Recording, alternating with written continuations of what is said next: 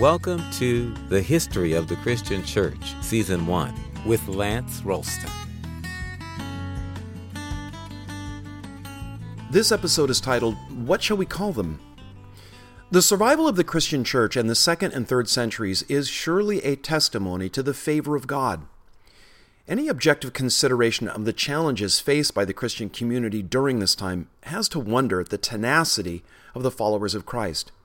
This was a 200 year period when they faced constant challenges from heretics, false teachers, as well as intense external pressure in the form of persecution. It was also a time in which Christian theology was still being developed and local churches were improvising how to be led. Let's take a closer look at how the leadership of the church developed during this crucial time of formation. Little is given in the New Testament by way of a design for church government. What we find instead is a description of the character of those who served as elders and deacons. But precisely what these offices were to do isn't really spelled out. We can only infer their duties from the word that's used to describe them. Since the term elder is synonymous with pastor in the New Testament, the elders were to lead, feed, and protect the flock of God. Deacons, as their title suggests, performed a ministry of practical service in attending to the physical needs of the fellowship. In Acts, we see the Apostle Paul ensuring that the churches that he started had some form of pastoral leadership when he left. From his leaders, we glean that there were two classes of these church leaders itinerant and resident. One group, comprised of the apostles, evangelists, and prophets, tended to move from place to place, while pastors and deacons serviced a single congregation or would tend a limited region of several smaller fellowships. Ignatius of Antioch gives an important insight into the maturing of church leadership that took place at the beginning of the second century. In order to make sure that each congregation was well served by its leaders, Ignatius argued for a single pastor elder to lead the church, assisted closely by a group of fellow elders and deacons. Though the word bishop simply means overseer and is synonymous with elder and pastor in the New Testament, the lead elder in each church was given the title of bishop. Ignatius urged that churches adopt this model of leadership. This form of church government facilitated communication both within and between churches. With a bishop in each congregation, there was now one person to ensure communication with other congregations and their bishops. Having a bishop helped ensure a consistent policy in the distribution to the poor and produced a consistent voice in dealing with the challenge of false teachers. It was a few decades until Ignatius's bishop elders deacon form of church government was broadly established, but it eventually became the model that most congregations adopted. Yet even when churches embraced it, they often implemented it differently. For instance, in Asia and Africa, each local congregation had its own bishop. In Western Europe, a bishop of a church in a larger city often exercised oversight in the smaller churches of surrounding towns and villages by appointing their elders and pastors. By the late second century, the undisputed leader in church affairs was the bishop. It was the challenge of Gnosticism that greatly encouraged this, and here's why. The Gnostics claimed an unbroken succession of specially enlightened teachers all the way back to Jesus. They claim that Jesus had entrusted a secret message to the apostles, who in turn passed it on to others, and of course, the Gnostics were just the latest in that succession of enlightenment, who, for the right price, would impart that secret knowledge to the next generation of Gnostics and their leaders. In countering Gnosticism, the church emphasized the public rather than the secret character of the gospel, as had been openly taught by Jesus and his apostles. They stressed that the tradition of the apostles had not gone underground, but that those leading the churches of the second century could trace their connection to Jesus through the apostles by a visible line of communication and affirmation. Crucial to this argument was the role of those churches that had been established by the original apostles and their close associates, the apostolic fathers. In the second century, the list of those who'd served as the lead elders wasn't something that was lost to the mist of time. People knew who'd been the pastors at places like Corinth, and Ephesus, in Rome and Smyrna, and other key churches. In the mid second century, an historian named Hegesippus made a trip from Israel to Rome. interviewing bishops all along the route. Now, check this out because it really is important. Hegesippus discovered that the bishops all shared the same message and viewed the faith in the same way. They also went about their task of leading the church in the same general manner. He wrote, quote, In every succession and city, what the law and the prophets and the Lord preached is faithfully followed, unquote. Hegesippus even drew up lists of bishops, showing their succession in unbroken lines going back to the apostles.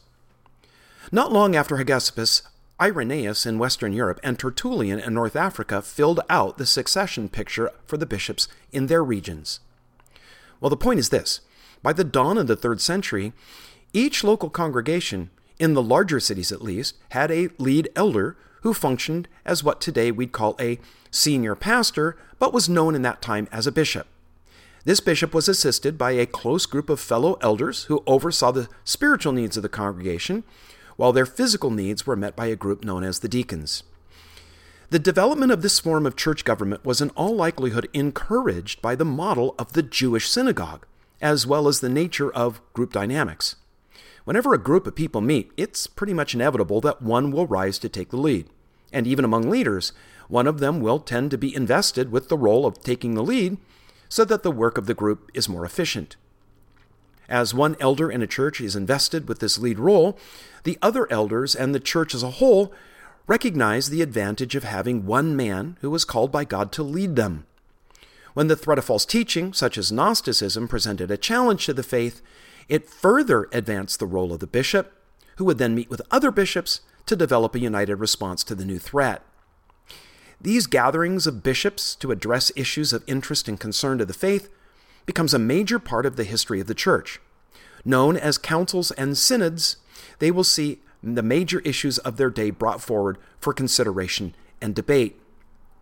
Now, I need to pause at this point and recognize that the emergence of the role of bishops in leading the church is a point of major controversy. Not that bishops did, in fact, become the de facto leaders of the church, but what that development meant. Some claim that the rule and role of bishops was the plan and will of God. Others tend to see it as a tragic departure from what Christ intended for his followers. Still, others would say that it wasn't the development of this form of church government that was the problem. What became a problem was the quality and character of the men who became bishops. Without question, what commended the faith to outsiders during the first through second centuries was the quality of the lives of believers. As we've considered in previous episodes, the rumors that were circulated about what Christians believed and practiced in secret was absurd. It was just crazy talk. Those who actually knew Christians put little stock in the rumors because of the exemplary morality that they lived by. Christians understood the power of the Holy Spirit not so much as something that manifested itself in spiritual gifts, but as a moral energy that produced the fruit of the Spirit love, joy, peace, patience, kindness, goodness, faithfulness, gentleness, and self control. This is precisely what the Apostle Paul told believers to look for as the evidence of the Spirit's work.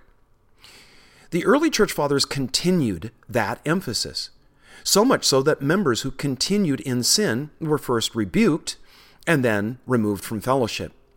But it wasn't just Christians themselves who claimed a call to moral excellence. Outsiders gave testimony to the exemplary ethics and practices of Jesus' people. In writing to the Emperor Trajan, the governor Pliny said that in his examination of Christians and their practices, he was unable to find anything immoral. In all respects, they were model citizens, except that they were part of an illegal sect. Justin Martyr says that it was the moral attractiveness of the followers of Christ that moved him to consider their doctrine. But something changed at the dawn of the third century.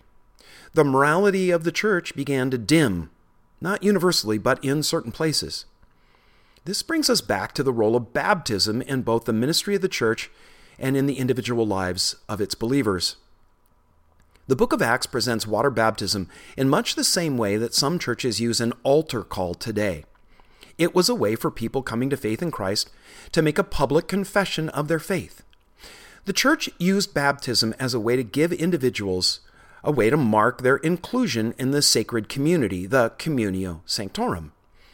But over the next 200 years, that understanding of baptism morphed into a much more spiritually significant event. Baptism was thought to cancel all sins committed up to that moment. Following baptism, it was believed that certain sins required special penance to be discharged. And if those sins were severe enough, well, they were beyond forgiveness. There were three sins that were considered especially heinous apostasy, murder, and sexual immorality. These sins might be forgivable by God, but the church could not restore the guilty to fellowship. Violators were excommunicated and denied access to communion, which, like baptism, had taken on more importance than as a memorial of Christ's sacrifice. The elements of the Lord's Supper were seen as spiritual food that nourished the grace by which believers maintained their salvation. So, to be cut off from communion meant being in jeopardy of exclusion from those who would attain heaven. Ignatius referred to the bread and the wine as the medicine of immortality and the antidote to death. The issues of bishops and baptisms came together during the first half of the third century. This was a time of relative peace for the church when persecution at the hands of Roman officials cooled. In some places, Christians were not only tolerated, they gained favor. This favor resulted in a loosening and lowering of the moral expectations that believers held toward each other.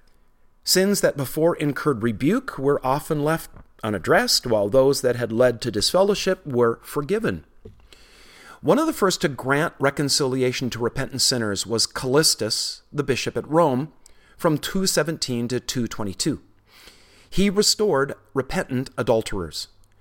Callistus likened the church to Noah's Ark, in which was contained both the clean and the unclean.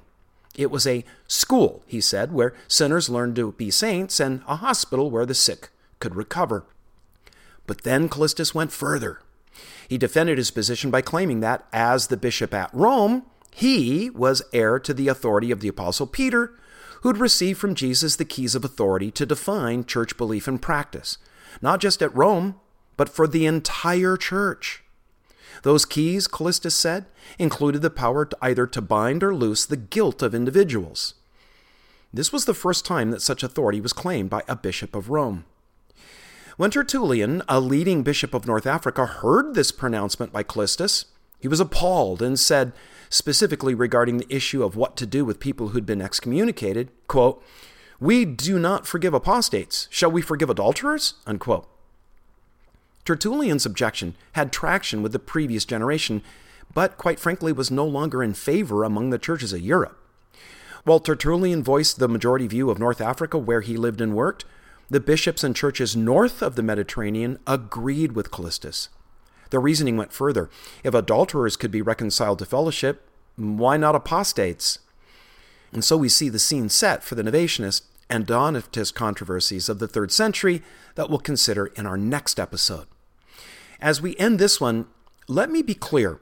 While Ignatius of Antioch was the earliest voice that we have who advocated that local churches ought to be led by a single elder pastor, who we can think of as a senior pastor, but of course was given the title bishop, Ignatius never hinted at the idea that the entire church ought to have a single bishop. It wasn't until Callistus in the early third century that someone floated the idea that the Bishop of Rome wasn't just the lead pastor of the capital church, but of the church everywhere.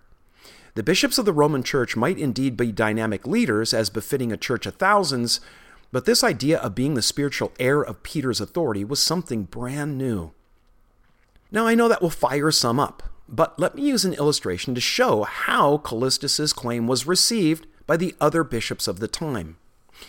Imagine today that a pastor of one of the older and larger churches of your city, your county, or your province sent out a letter or an email to all the other churches in the region saying that because his church was older and larger, well, he was now their leader.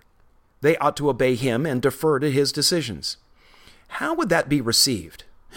Probably not so well. Well, that's how most bishops responded to Callistus's claim. It was a combination of factors and differing opinions between a handful of lead churches in their respective regions that would see Rome and its bishop take on a larger role than just one of many churches. But that also is the subject for a later episode. Thanks for joining us at Communio Sanctorum. We really appreciate your listening and subscribing. Listeners are invited to like the Communio Sanctorum Facebook page and to write a review in the iTunes Store.